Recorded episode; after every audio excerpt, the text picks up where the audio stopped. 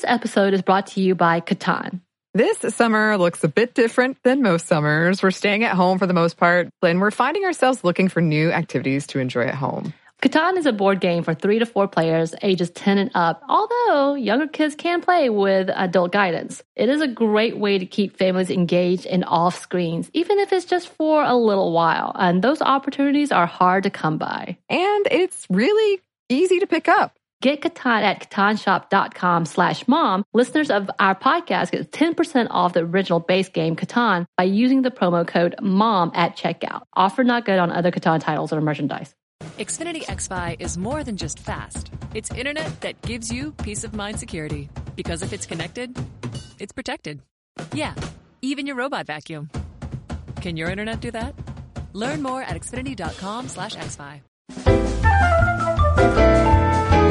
Welcome to Stuff Mom Never Told You from HowStuffWorks.com.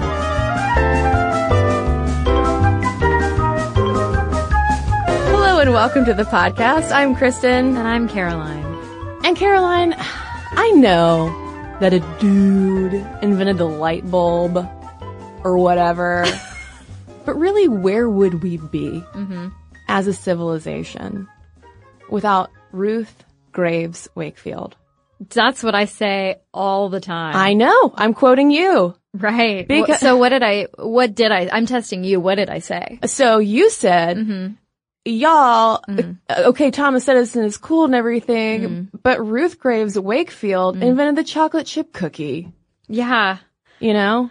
I celebrate her as often as I can.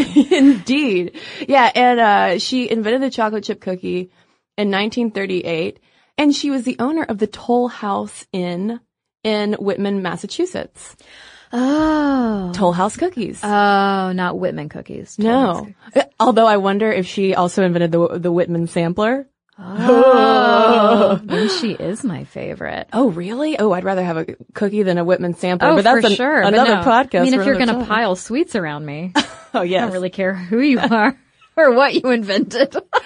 Oh man, so many, so many rad Ruths. We got uh, Notorious RBG. We've got uh, Chocolate Chip Cookie Ruth. So, talking about just women inventing things, cookies, what have you, that would be a 30 hour conversation at least. It would be several 30 hour conversations because women are people and they've invented amazing things. So buckle up, get your cookies for this 30 hour podcast. Part one of seven. Um, no, we wanted to zero in on the patent gap because obviously inventions, innovation, intimately tied up with patents, securing the property rights to those inventions. And as a Sminty listener might expect, there have been some institutional factors that have prevented women from getting the same types of numbers in the patent game that, uh, as men have. In addition to our hysterical uteruses, you know. Well, yeah, I It's always mean- been, it's, it's tough to invent when your, when your insides are screaming for a baby. just bouncing around in their babyless.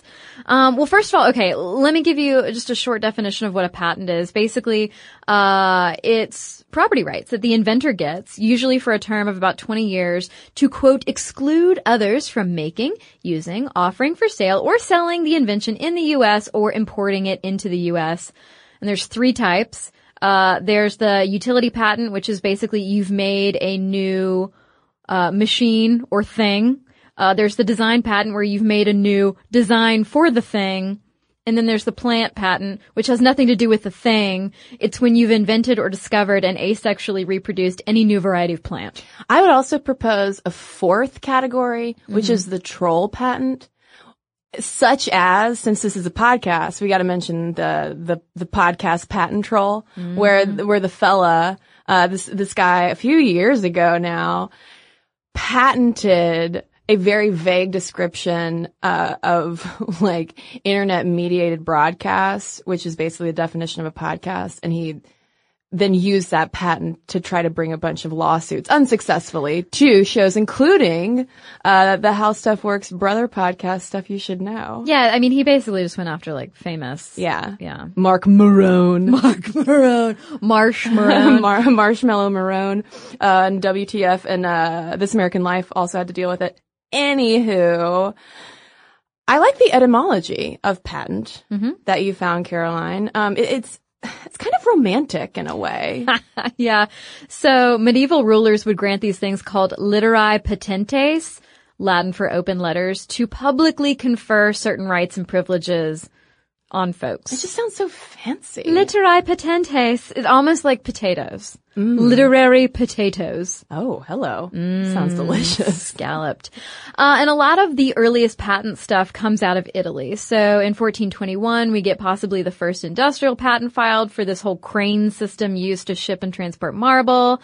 Uh, and in the 1470s, you start to see a lot of patents being used for stuff about glass in particular. Um, First, they were to protect the Venetian glassblowers trade, but also in England, uh, the first recorded patent of invention was granted by King Henry VI in 1449 to this Flemish guy named John. You don't need to know his last name because I'm pretty sure he didn't have one. But he basically developed a new way of making stained glass, and the whole thing was like, okay, John, You're Flemish, John. Flemish John, um, you're fine.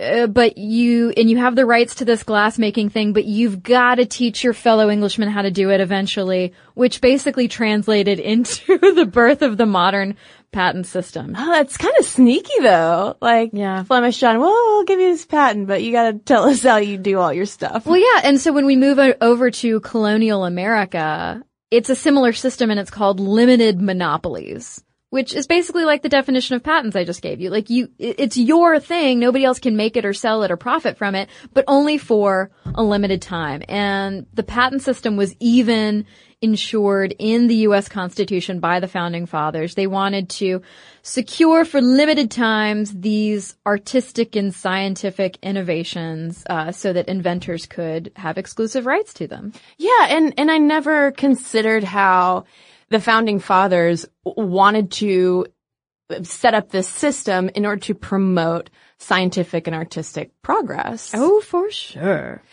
And women were also in on the scientific and artistic progress, even though obviously there has historically been a wide gender gap, largely due to gender roles and institutional issues that we'll get into. But even back in colonial times, you still have uh, sisters doing it for themselves, really driven, and still rings true today, driven out of necessity to save some time. Oh, yeah. So in 1715, Sibylla Masters invents this way to clean and refine corn and then process it into different food and cloth products. And she's awesome because this is the first patent issued to a man or a woman in recorded American history. What? But, but, Oh. yeah, but, uh, the patent was actually issued in her husband's name because at the time women couldn't register. Now, what a hoot it would be if her husband's name was also Flemish John. In that case, I'd be more okay with this. And when you look at the period between 1790 and 1860, throughout that whole stretch, only 77 patents were credited to women inventors. But still, they were there. And the fact that they are recorded at all is an indication that A, women were in the inventing game. B, a lot of their names were probably lost to history or covered up or credited to their husbands. And so you see a number as low as 77, you can pretty much bet that there are a lot more women in there somewhere and that the number of patents does not reflect the number of inventions.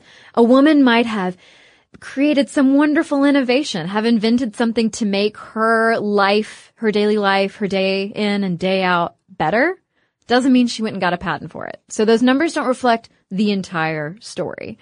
Um, and the entire story is a little convoluted because in 1793, we get a woman who is very possibly the first woman in the United States, now that we're not the colonies anymore, to receive a patent. And that's Hannah Slater. She filed a patent for her method of making uh, cotton sewing thread. She married this guy who had a cotton mill and was like, well, you've got a cotton mill. I've got an idea for thread, ah. husband. and a beautiful match was made. I know. Well, I love what happens in 1807 because it is an invention born of a geopolitical fashion emergency. Yeah, I think that's, yeah, that's a good way to say it. So at the time, we've got the Napoleonic Wars going on, and because of that, there was an embargo on the import of British goods, which meant that women in the States couldn't get their hats. No. And Mary Dixon Kies needed her hats. I mean, more specifically, we're talking like bonnets, right? Yeah. Like fancy bonnets. Um, so she was like, I'm going to pull a Tim Gunn and make it work. so she patented this innovative way to make straw hats. President James Madison signed her patent and First Lady Dolley Madison, Caroline's ancestor. It's true. She's my second cousin six times removed. Oh my gosh. Yeah, because her maiden name is Payne. I've got a lot of Paynes and Coleses in my family. It's fine. We can talk later if you So guys want to email me. You probably need some Secret Service detail. Yeah, here. you're right. You're right. Uh, but your your cousin Dolley reportedly wrote to Kies and congratulated her for helping women in the industry. I love that. Yeah. She's like, hey, you're a lady inventor. That's awesome. And Dolley Madison was kind of known as like a really great first lady. She was kind of the Michelle Obama of her time. She was like a great hostess. Everybody thought she was a lot of fun. She was really nice and everybody wanted to hang out with her. They were like, James Madison, you're cool. I mean, you're the president, but Dolley's where it's at. And so I love that Mary Dixon Kies got this letter from Dolley Madison and got a patent for her design. But of course, there's another layer to Mary Dixon Kies's hat patent, her hatent. Um, because the thing is, she wasn't the first to come up with this wonderfully innovative way of making up for the fact that she couldn't get her English bonnet in the mail. She was just the first to patent it. Uh, the credit for developing this way of uh, innovatively weaving together straw and silk that probably goes to one Betsy Metcalf, uh, whose idea sparked a straw hat extravaganza in New England. Um, but she didn't patent her technique. oh, Betsy. Yeah, and so what was so great about Betsy Metcalf and Mary Dixon Kies and why I'm sure Dolley Madison was like, hey, good job, ladies, is that this was a way for women to make money and not necessarily leave the house. I mean, it was still very like women's sphere specific. You know, it was still all about that fashion, uh, you know, very gendered realm, but it was still a way to say like, hey, I can be innovative. I have an idea and it's going to catch on and I'm awesome. and I'm going to make that money. I hope they said all of that in their Yeah. patents. You know, I'm awesome and I got to make that money. Yeah, the best revenge is your paper. Uh, someone once said.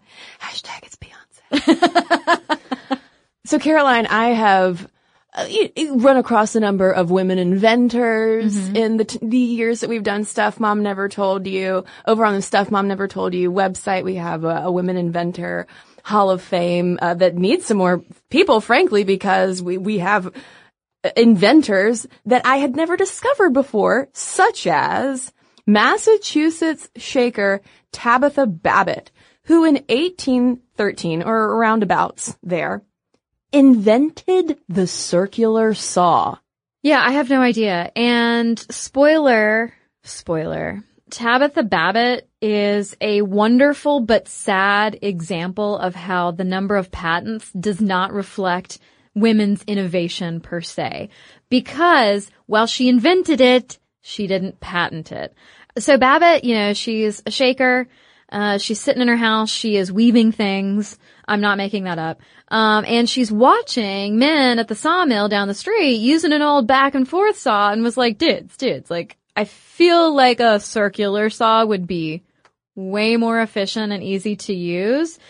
She makes a prototype, attaches the blade to the axle of her weaving machine like a boss, uses it at a high rate of speed, successfully testing it, and is like, cool. Well, it's written about. The local news is like, oh, Tabitha, Tabitha baby, this is amazing. This is tremendous. Um, and some French guys were like reading the newspaper and they were like, hey, Tabitha hasn't patented this. So some French guys got the patent for the design. And I just wanted to include that tragic story because you have to know. And as Sminty listeners, you guys are smart. You love us. You're loyal listeners. You know that women were in the game just because they weren't represented by numbers. So we have to tell you about Tabitha. Well, and also, don't we still have conversations today about bropropriation? Oh, totally. Or fella, fellas uh, having a tendency, not always intentionally, hashtag not all men, of poaching women's ideas, even just in, in, In the meetings. boardroom. Yeah. Yeah. Um, but let's get back to the Wild West, shall we? uh, because this is really important to note that after the Civil War, women out west saw the highest rate of increase in patenting because first of all, you know, what is it? Necessity is the mother of invention. yeah, literally. So you're out west, like you got to figure some stuff out. So you make do, you make it work, like Tim mm-hmm. Gunn, which fosters innovation. But you also have these frontier states being at the forefront of granting women's rights. And on top of that too, you have a quote lack of surplus low wage black labor that was available as domestic workers in the South. So uh, sisters had to literally, white sisters had to do more for themselves. And side note, in the early 1870s, the U.S. Patent Office hired its first female patent examiner. I don't know her name. Couldn't find it. Internet, you failed me. Flemish Jane. Flem- there we go. Flemish Jane Doe. But she was a phlegm, P-H-L, phlegm, because she just always, she always had a scratchy throat. It's weird. We don't know her name, but we know about her allergies. yeah, yeah. It's funny what history records. Yeah. And in 1876, the total cumulative number of patents granted to women was just a thousand. Uh, but that number more than doubled by the 1890s. So what is going on? Well, much like out west, we start to see more women kind of entering public life. There's, they have higher labor market participation and greater access to education. Uh, and there were a lot of legal reforms going on that granted women more economic and property rights. Because remember, patents are property rights. And so it's no wonder that there were so few patents among women early on in the game because women in general didn't have property rights, let alone patent rights. And so it wasn't until 1845 that married women in New York could have patent rights, i.e. property rights. So there's a lot of that benevolent sexism going on with like property rights and that just extended to ideas about patents and innovation. Because in order for women to obtain those property rights, they had to shake off the shackles of being legally rendered property Yeah. of their fathers or their husbands.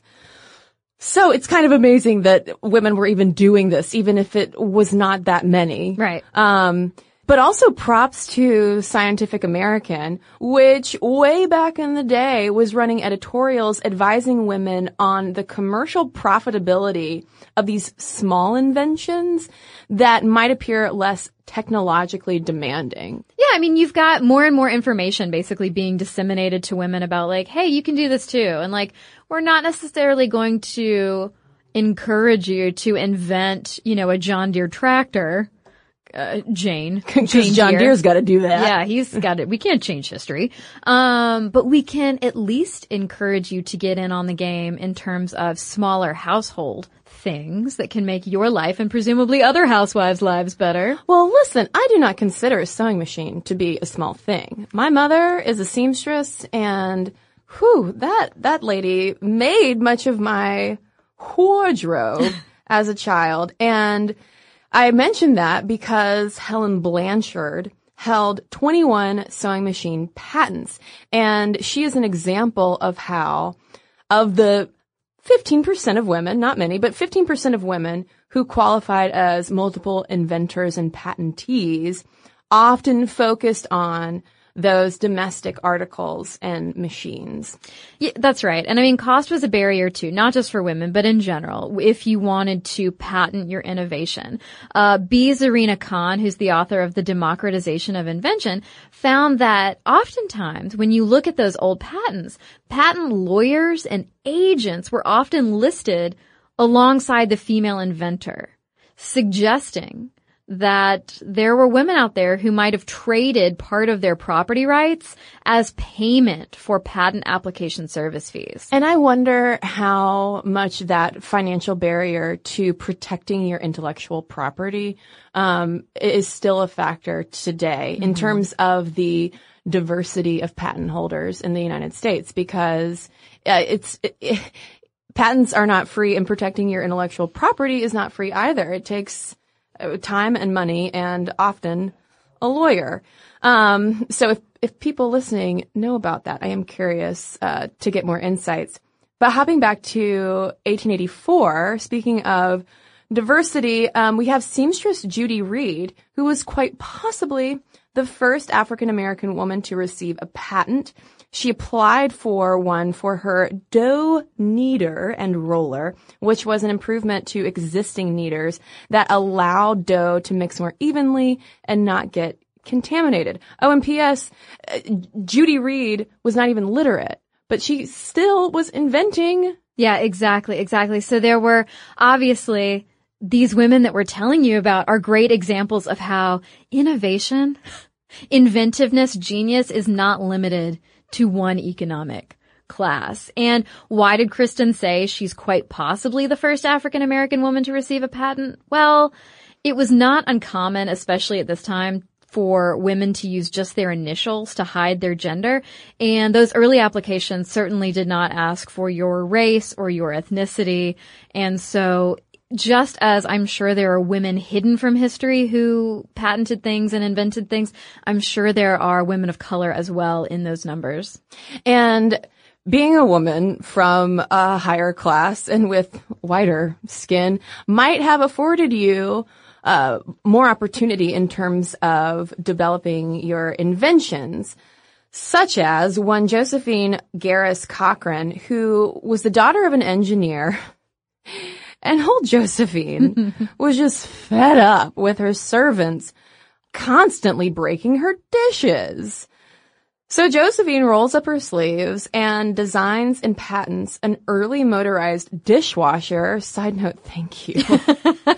um, and she establishes the Garis Cochran Dishwashing Machine Company in 1893, the machine was shown at the Chicago exhibition and won an award for, quote, the best mechanical construction for durability and adaptation to its line of work. So no small literary potatoes there. I love that. Um, and at the exhibition, and this is something that Khan writes about too in the democratization of invention, the vast majority of the women inventors who were at the event were indeed submitting household product inventions and wanted that boost in sales and publicity that the event would inevitably bring. And, and this was yet another way to claim fair compensation. Hey, I can't get an office job outside the house? Well, I can invent a dishwasher or a dough kneader or something like that and you can pay me my money. Uh, but there was some other stuff going on at the exhibition too. Uh, the World's Congress of Republican Women met there to celebrate the advances of women. Yay, women are inventing. Let's get together and have a party. But these middle class white ladies who were members of the Congress of Republican Women were not too jazzed on women inventors who created stereotypically feminine products that might, quote, cause us to lose ground. They didn't want to highlight any inventions unless they were quite distinguished and brilliant. That's a quote. Meaning that these women who claim to be actively fighting for women's rights and advancement were instead actively denigrating a large chunk of innovative women including women who made a lot of money off of these household and fashion innovations. I mean, there were a lot of women at the time making good money off of corset innovations and things like cycling skirts. And they were like, ugh, you know, corsets, fashion, dough kneaders, corn huskers. Like, this is all household garbage. You need to be creating the John Deere tractor or whatever.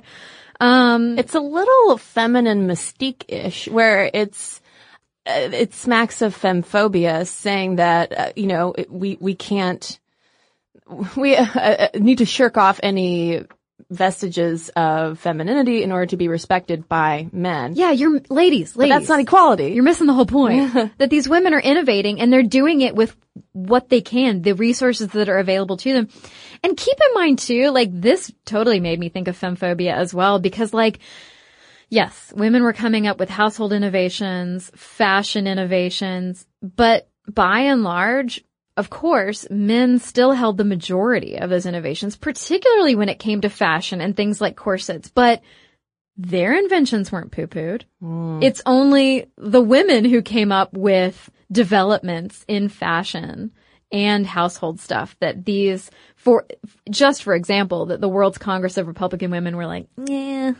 Well, and this goes to an attitude that's still held today that marginalizes so-called micro inventions like Judy Reed's dough kneader, where it is an improvement on an existing machine. Um, and those, those incremental steps are important in our history of innovation. It's not only the macro innovations, the light bulb, um, that is worthwhile and worth considering to be innovative. Yeah, and I mean, you know, we we've talked about women trying to earn fair compensation by patenting their advancements, but it didn't always work out that way. Mary Dixon Kies, for instance, the the bonnet lady, she died penniless. And Mary Anderson, who actually patented the windshield wiper people, uh, it's not known whether she even profited from that. She's from Alabama. Uh, she was riding in a New York City streetcar and was like, holy crap, it's uncomfortable when we're in a blizzard and the driver has to open the window and stick his head out to see what's going on with oncoming traffic. And, you know, of course, of course, is anyone surprised that she had a ton of detractors at the time? Not only because she was a woman inventing, but also because they were really scared that windshield wipers were going to distract drivers. Yeah. And so it's, yeah, nobody knows whether she even made that paper off of those windshield wipers.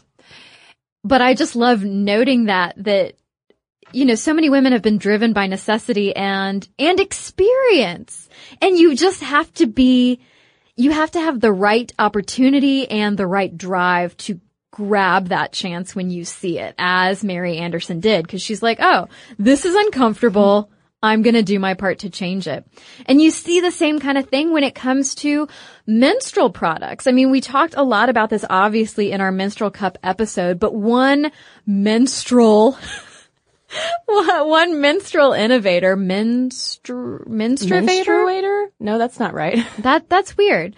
Um, is one Lillian Gilbreth, and she was active in the 1920s. And generally, people like she's a badass. Oh, like, Oh, yeah. she deserves her own episode. we mentioned her in our episode on women in engineering. Yeah. Oh, well, yeah. She was an industrial psychologist and engineer, and she was one of the first female engineers with a PhD in the United States. And in addition to all of the amazing innovations she did, you know, she, she made your fridge door shelves. Hey, thanks. I like to put my condiments there. Uh, she also invented the foot pedal trash can. Hey, that's handy. I like to put my condiments in there. Yeah, I, when they're done, when they're empty. Um, but she also reinvented the pad, The maxi pad? the maxi pad. Should we call it the Lillian pad then? Well, Oh, totally. a lily pad. Aww. Well, so, you know, and of course, you know, I can hear some people out there being like, but I hate, I hate pads. Well, I guarantee that whatever pad you might have used is not as bad as the pads that women in the 1920s were using. So, Lillian Gilbreth didn't just decide the pad needed to be reinvented. She researched the best way to do it, and that involved interviewing more than a thousand women about their loves and hates when it came to menstrual pads. And one of the big hates that women had was the names.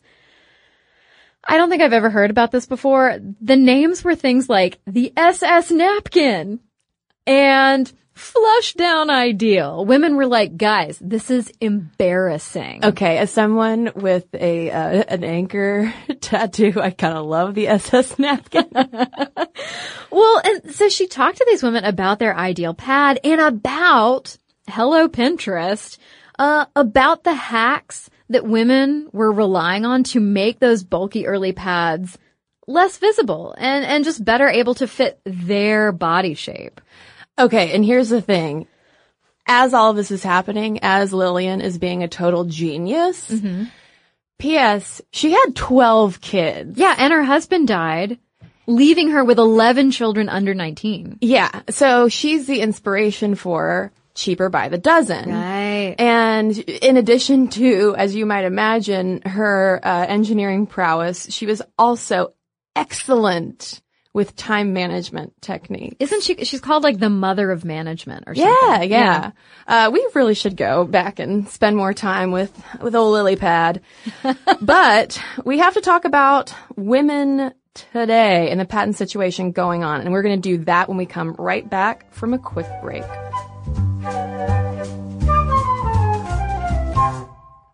This episode is brought to you by BetterHelp.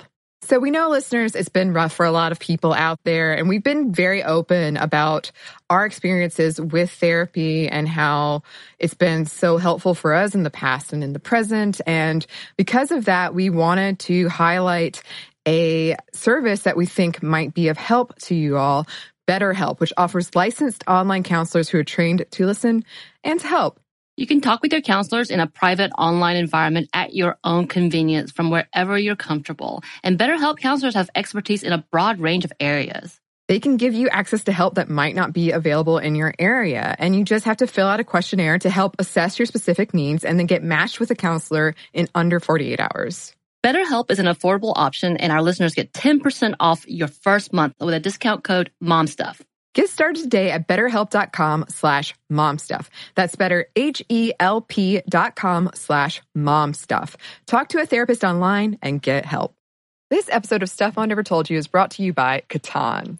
This summer looks a lot different than most. We're staying at home for the most part, and many events we usually look forward to are canceled. We find ourselves looking for new activities to enjoy at home. Catan is a board game for three to four players, ages 10 and up. Although many younger kids can play with initial adult guidance, it's a great way to keep families engaged and off screens, even if it is just for a little while. And those opportunities are hard to come by. Unlike the roll your dice, move your mice games, this is a little different. What are your experiences? The first time I played Catan was at our office game night. And it was so fun. It was quick to pick up. It was easy. It was social. We made it really competitive because we're a competitive group, but you don't have to. And what I thought was just going to be a, a short game among friends turned into an epic game night that we shall remember forever. hours we played, hours. And uh, yes, I lost, but I had fun. You had fun. well, obviously, it keeps you really social. And like you said, it is really easy to pick up, which is really nice right now. This year is the 25th anniversary of Catan. Get Catan at catanshop.com slash mom. Listeners of the podcast get 10% off the original base game Catan by using the promo code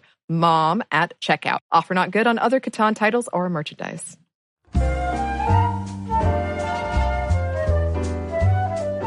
So I'd like to say that jumping forward from Lillian Gilbreth's redesigned menstrual pad, uh, that women have made so many strides and we are now completely equal when it comes to patents. And, um, that's not true because there is a patent gap still in this country. So this is coming from the Institute for Women's Policy Research, who noted that since 1977, women's representation among patent holders has more than quintupled. Good news, all the snaps. But fewer than 20% of all patents had even one woman inventor in 2010. So a lot of progress, but still, you know, we, we've got a, we've got a really big gender gap. Yeah, there's there's room to evolve. Oh, yes. Uh, and when a woman is involved, they found she's rarely the primary inventor on a patent. Of the nearly 19% of patents that included at least one woman inventor in 2010 at all, only 7.7% listed a woman as the primary inventor. And when women are, in fact, listed as the primary inventor, most of those inventions, again, still are concentrated in patent technologies that are associated with traditionally quote unquote female roles, such as innovations in jewelry and apparel. But again, I would say that those innovations are just as important. I feel like it was a woman who invented like the magnet bracelet so important I can never get a bracelet on. The magnet bracelet. You know what I'm talking about? Where instead of a clasp that you have to fiddle with, your bracelet Oh. snaps together with magnets. I wanted, when I was a child, to invent a handbag that lit up when you opened it because my mom would carry around this bag. It was like the Mary Poppins bag. It had so much stuff in it and she could never find anything. And I thought that that would be super helpful for her. And I remember trying to draw it and listeners, I can barely draw a stick figure, so it didn't go too far. uh, but my dad was very encouraging of it in particular. Aw. I remember him being like, you should sell that to Macy's. so maybe, you know, maybe, maybe I'll pick that back up. Although I think that that definitely now exists. no, I, I love the patent office at Macy's. Oh yeah It's really the cozy There's always a sale. Um, and this report also found that patents that have any women inventors at all, not just primary inventors, tend to span a greater variety of patent classes, which I thought was interesting, but, and there's always a but, I hate it. At the current rate of progress, women are not expected to reach patent parity until 2072. And the reason why relates to so many conversations now that we've had about pipeline problems in STEM fields of science, technology, engineering, and math, where a lot of patents today come from. A 2012 study, for instance, blamed gender segregation within STEM fields for 31% of the commercial patenting gap. And it found that increases in women's patenting were associated with increases in the share of STEM degrees they get. So it's Makes sense. two-way street there. Yeah, makes sense, makes sense. But others say that the pipeline issue is really just one aspect of the problem. Karen Frenkel, who wrote a piece in 2013 for the Association of Computing Machinery, said that women with such degrees are barely more likely to patent than women who lack them. What? She says that it actually has more to do with women being underrepresented, specifically in patent intensive STEM branches, like engineering, especially electrical and mechanical engineering, and jobs like development and design. So a lot of our patents are coming from developers in electrical and mechanical engineering. And if women aren't there, they're not going to be as likely to create those innovative patents. Right, because as of 2010, women were earning 19% of engineering degrees and 21% of computer science degrees, both of which are very patent heavy fields, compared to 58% of biological science degrees. Yeah. And there are some notable side effects of women's low rate of patenting. It really can contribute to this notion that women tackle less challenging or less important scientific problems. And this is a notion that was both studied and put to rest by a recent study from Harvard, MIT, and UC Berkeley. It has nothing to do with the you know, perceived or real level of difficulty of issues that women are tackling. And the whole gendering of genius and innovation is a masculine thing. Correct. So how did that study then dispel that myth? So basically they looked at just over 4,000 individuals with at least five years of experience as university researchers. And they showed no evidence that women do less significant work than men in fields like biochemistry, genetics, organic chemistry, health sciences, and related areas. Women are doing the same types of work that men are. Mm. And another notable side effect of women's lower rates of patenting is their access to VC funding, venture capital funding. There was a 2014 study that pointed out that, hey, it makes sense. Holding a patent can help a person secure venture capital. Uh, startup managers report that 76% of VC investors consider patents when they're making those funding decisions. And patent applications can signal the quality of people's research and work. And it might be part of why only about 3% of venture capital funding goes to women owned companies and men are four times as likely to have received outsider equity to finance their businesses. I mean, the venture capital world is a whole other ball of wax in and of itself. Yeah. But worthwhile to consider how patents figure into that too. And also the doors, just the, the almost networking doors, career doors that it opens aside from helping you start your business. If you have a patent, that helps you get royalties, obviously, but consulting fees as well and landing paid memberships on corporate boards. Um, in that same Harvard, MIT, and UC Berkeley study, though, out of 771 scientific advisory board members in their sample of biomedical companies, only 6.5% were women. Yeah, and I mean, to add another layer to all of this, you have to take into account the strength of those mostly male professional networks.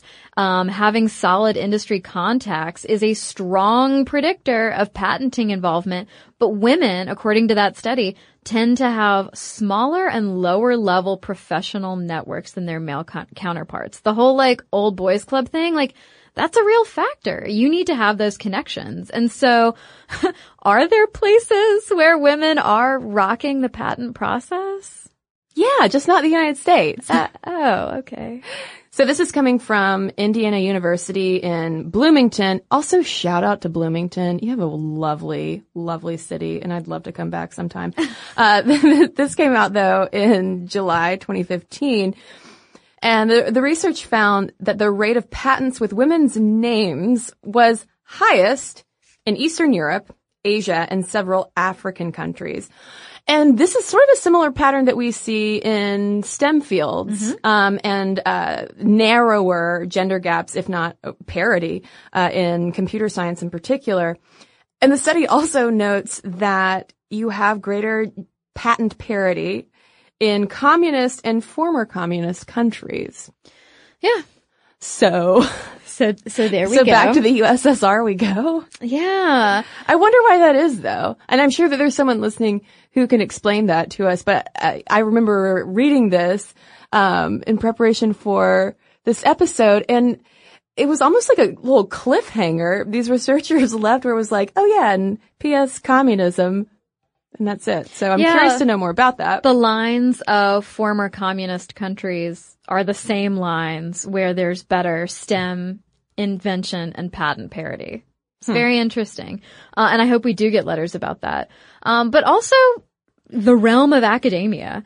Um, the number of women across the globe filing patents with the U.S. Patent and Trade Office over the past 40 years has risen fastest within academia compared to all other sectors of the innovation economy.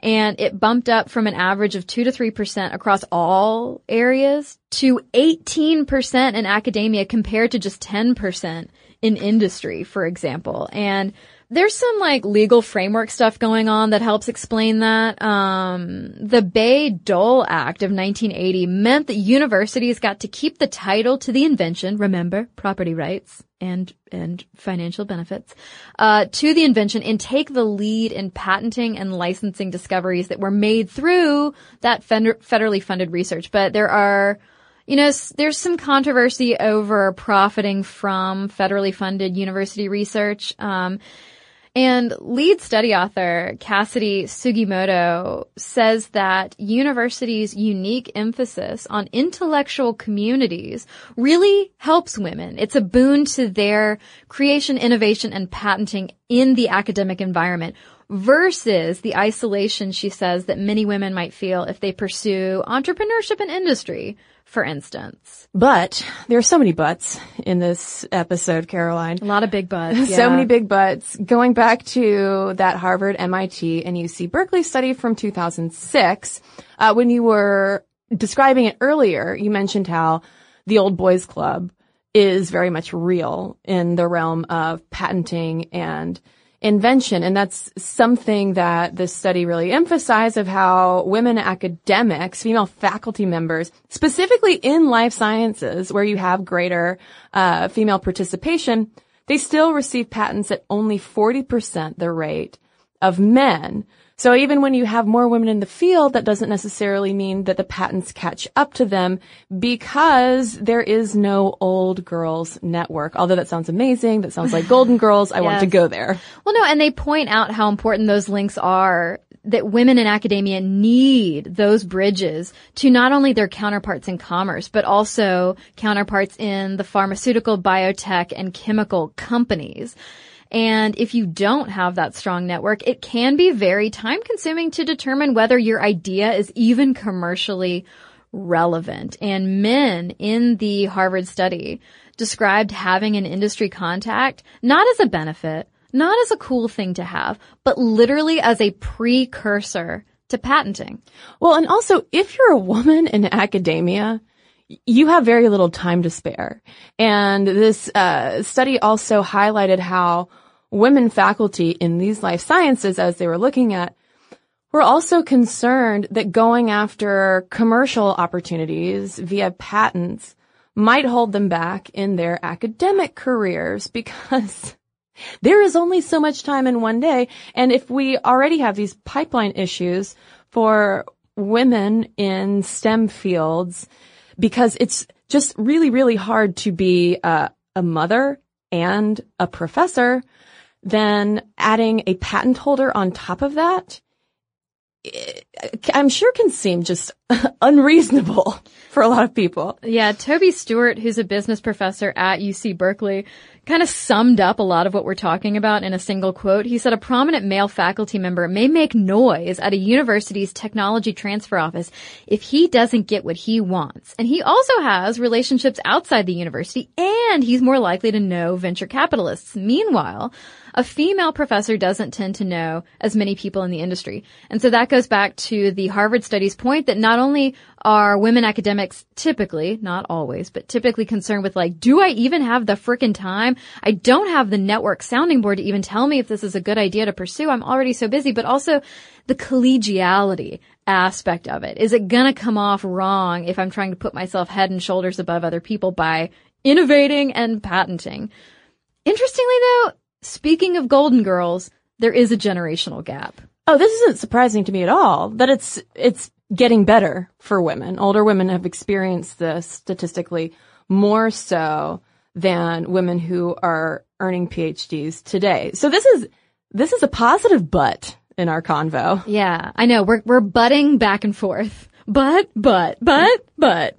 Yeah, and, and basically, uh, as you move forward in time, women getting their PhDs in particular are more likely to look at the patent process and be like, yeah, totally, that's, that's for me. And they are also tending to be more accepting of being both an academic and someone doing commercial science. They're less likely to have quibbles, although I'm sure that's not true like across the board generally. Oh, so there's also the issue of it feeling like a literal almost sellout yeah. if you're an academic. Oh, okay. That's another so, aspect of it. Oh, huh. Mm-hmm. Oh, people listening, patent holders and uh, people in these fields. I cannot wait to hear from you about this. And as we've also emphasized many times on the podcast and research bears this out top down sideways, gender diversity and I would also assume uh, diversity beyond gender. Ethnic diversity, sexual orientation diversity, yes. socioeconomic diversity. Diversity fosters innovation. Yeah, IT patents with mixed sex teams tend to have more citations, but if you are looking at 100% men versus 100% women, men tend to have higher such impact scores. Basically citations meaning like are other people building off of your innovation? Is your patent being cited in other patents? Are people looking at your innovation and being like, yes, that is amazing and inspirational and I'm going to base some of my stuff off of it too. And also, you know, this goes back to Lillian Gilbreth. This goes back to so many of our women innovators that we've already talked about that when you talk to the people who put up with a certain problem, those people are going to be better equipped to solve that problem. And so that goes back especially to menstruation. Uh, Pagan Kennedy wrote this great article in the New York Times and she talks about how, uh, according to the authors of the 2012 book Serial Innovators, one inventor back at Procter and Gamble in the 80s said that his bosses didn't care that women hated the huge brick-like sanitary pads that the company produced. And she's using that as an example of why that diversity in innovation is so important. Uh, she looked at 200 just tampon related patents since 1976 and found that three out of four inventors behind them were men. Yeah, I mean, so Lillian Gilbreth, a lily pad, still, still an exception. Yeah. You know, I mean, and it's the same situation as was going on with the Chicago Exposition and the women upset about the household items because you still had fellows who were holding the majority of the lady related patents. Yeah. And so basically going back to that Institute for Women's Policy Research report, they recommend that the U.S. Patent and Trade Office get on the whole thing of tracking women's progress in patenting. Build systems to do that, to know who is doing what, how much, how often, and what progress is being made. This episode is brought to you by Chinet. The Chinet brand provides premium disposable tableware to celebrate moments of togetherness. Yes, and right now that is more important than ever, especially when we're all apart. So recently I had a group and we had a, a, socially distanced barbecue where the host drew out circles in chalk that were Nice. six feet apart and everyone showed up with their own chairs and beverages. And it was really convenient to have disposable products. And we, we just had a, a lovely conversation. Um, it was really fun. Yeah, and I'm with the disposable products. I know that the Chinet brand provides durable and trusted products, which I have used before, that let you enjoy every moment of the get-togethers and traditional or now not. And there are classic white products that can work for any gathering or cut crystal plates and cups when you want to make something a little extra special. Disposable tableware keeps things simple and cleanup easy. Chinet products are available wherever you buy groceries, including delivery or pickup. This episode is brought to you by Arches and Halos. Between being on video calls all day, having to wear masks everywhere, and now using our eyes and only our eyes to smile at people, it feels like the main thing people notice now are our eyes. Arches and Halos is our favorite brow products that is so easy to find, pick up, and with a few quick steps have the most amazing brows ever. They have professional quality products at the perfect price point. Celebrity makeup artists use arches and halos because of how well done the formulas are, and they are half the price of department store brands. They have eight color shades to choose from, everything from sunny blonde to auburn to charcoal. Everyone is represented. They cater to women and men of all brow shapes and sizes. Embrace your natural brow. And they're all about individuality. Brow tools for all looks and style needs. You can use for dramatic or natural look. They have an amazing range of products too, from tweezers, razors, pencils, pomade, mousses, gels, all kinds of things. Find Arches and Halos on your next trip to Target and Walgreens. Arches and Halos Professional Brow Grooming. Be bold, be you. Caroline, we've got to patent something now. Yeah. We really do. I mean, obviously we don't want to say what our invention will be over the these broadcast airwaves. Someone might, a Frenchman might steal it. a couple of Frenchmen. but it, this this does have me kind of kind of wanting to try to patent something. Oh my god, I should try to do my uh, my old handbag. There you go. yeah. Maybe you could, well, you know, part of the patent process is you can, if you innovate something on top of an innovation, mm. if it's a new innovation, so maybe there's a better, different way you can do the light up purse. Well, and we, well, you know, I think I'm going to shelve the purse because we also have many fake CNC products that we have pitched on this podcast, including our branded menstrual cups. That's right. We got a lot to work with potentially. And also listeners, let's crowdsource this thing. If you have ideas of what we should patent, please let us know. And we're curious to hear from you. Are there any patent holders in the house? Let us know what it's like. Anyone who has dealt with sort of gender related issues when it comes to intellectual property.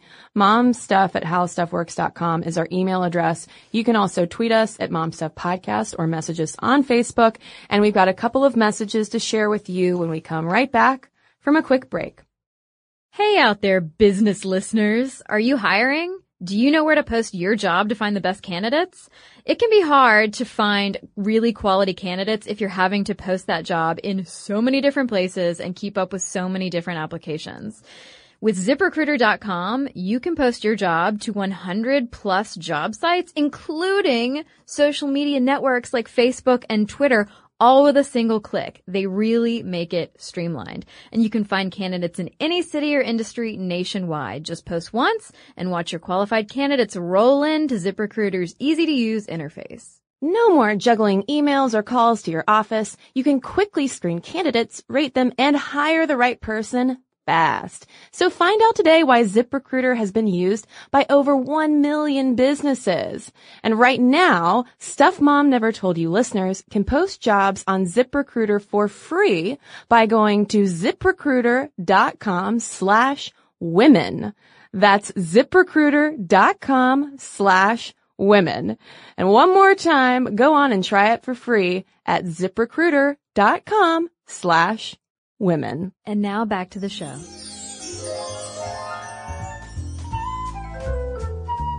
All right. I have one here from Rose. Uh, she says, I just wanted to say thank you to you and all of the staff members at Sminty. Rose, I'm laughing because it's just the two of us, but thank you. I take that as a compliment. Uh, she says, for helping me to greatly improve my life. I grew up in a very conservative, male-centric family where I was expected to get a husband and start producing children as fast as possible and maybe hold down a part-time job to help feed everyone. Then I went through 13 years of a very emotionally abusive relationship where my ex was having his own abusive relationship with his mother and grandmother and ended up developing a fear and hatred of women in general. Fast forward to now, I'm nearly 35 years old, lacking a sense of female identity. Literally, I did not feel comfortable calling myself a woman, instead preferring the, the word girl, when I stumbled onto Sminty. I listen to you in my car as I drive around Seattle running my own super successful in-home cat care business, often laughing, crying, and smacking my forehead in awe. I have discovered so much about my own body, sexuality, the struggles women face that I thought were just my own, and history. I love history. History about women is even better. Whenever a new episode comes out, I can't wait to listen to it, often putting it on the top of my very long queue. Then I tell everyone I encounter I am trying to spread the word of Sminty as far and wide to women and men alike. Keep up the great work, and I can't wait to hear what fun topics come out next. Oh, well, thank you, Rose. That's so sweet. Oh, Rose, I really, can we ride around with you someday if we come to Seattle? Cause that sounds so fun. Sounds like you have the best job ever. Um, so I have a letter here from Austin with a Y who notes, I'm a woman, but my parents gave me an unusually masculine name. They thought adding a Y would make it feminine. Uh, I love that. I've never seen that spelling before. Uh, but Austin was writing in about our episode on sex objects in the sky and flight attendants. So Austin has a rich family history, uh, particularly when it comes to United Airlines. She writes, my great grandfather started working for United Airlines in 1927 as a mechanic. My grandfather worked for United for 40 years as an operations manager and is currently the president of the United Airlines Historical Foundation. And my mom worked for United as a customer service rep for 21 years. Also, her dad is a, a United retiree and worked for United for 36 years. Austin, I hope that you get free United flights everywhere. But she goes on to say, I was chatting with my grandma and mom about your podcast, and they reminded me of something United did in the past that I thought you'd find interesting. In the 1970s, the airline offered its frequent business travelers, mostly men, a BOGO trip where their spouse could fly for free. It was very popular, and United sent thank you notes to the wives of businessmen who took advantage of the offer. But the program didn't last long as the wives of businessmen became furious when they had not actually gone on the trip because the businessmen had taken their mistresses. So a good deed on the airline's part ended up being a big disaster.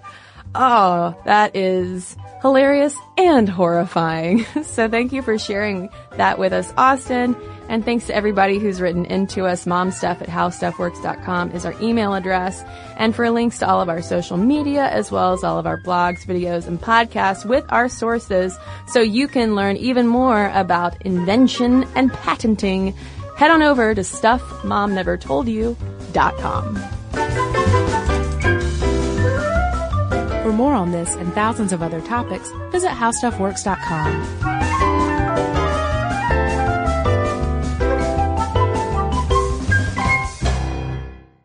In this time of pandemic and revolution, do you find yourself frustrated at high levels of corruption and inequality? At our inability to get basic things done? At the persistence of systemic racism, you're not alone. I'm Baratunde Thurston, author, activist, and comedian. Our democratic experiment is at a tipping point, but which way we tip is up to us. Listen to How to Citizen with Baratunde on the iHeartRadio app, Apple Podcasts, or wherever you listen to podcasts. What if I told you that UFOs, haunted houses, and even inexplicable magic tricks are all caused by the same creature? And what if I told you these powerful and ancient beings are meant to be feared? The Hidden Djinn, a new podcast from iHeartRadio and Aaron Mahnke's Grim and Mild, explores the legends of these ancient and terrifying creatures. Join me, Rabia Chaudhry, as we step into the world of the Hidden Djinn. Listen to The Hidden Djinn on Apple Podcasts or wherever you get your podcasts.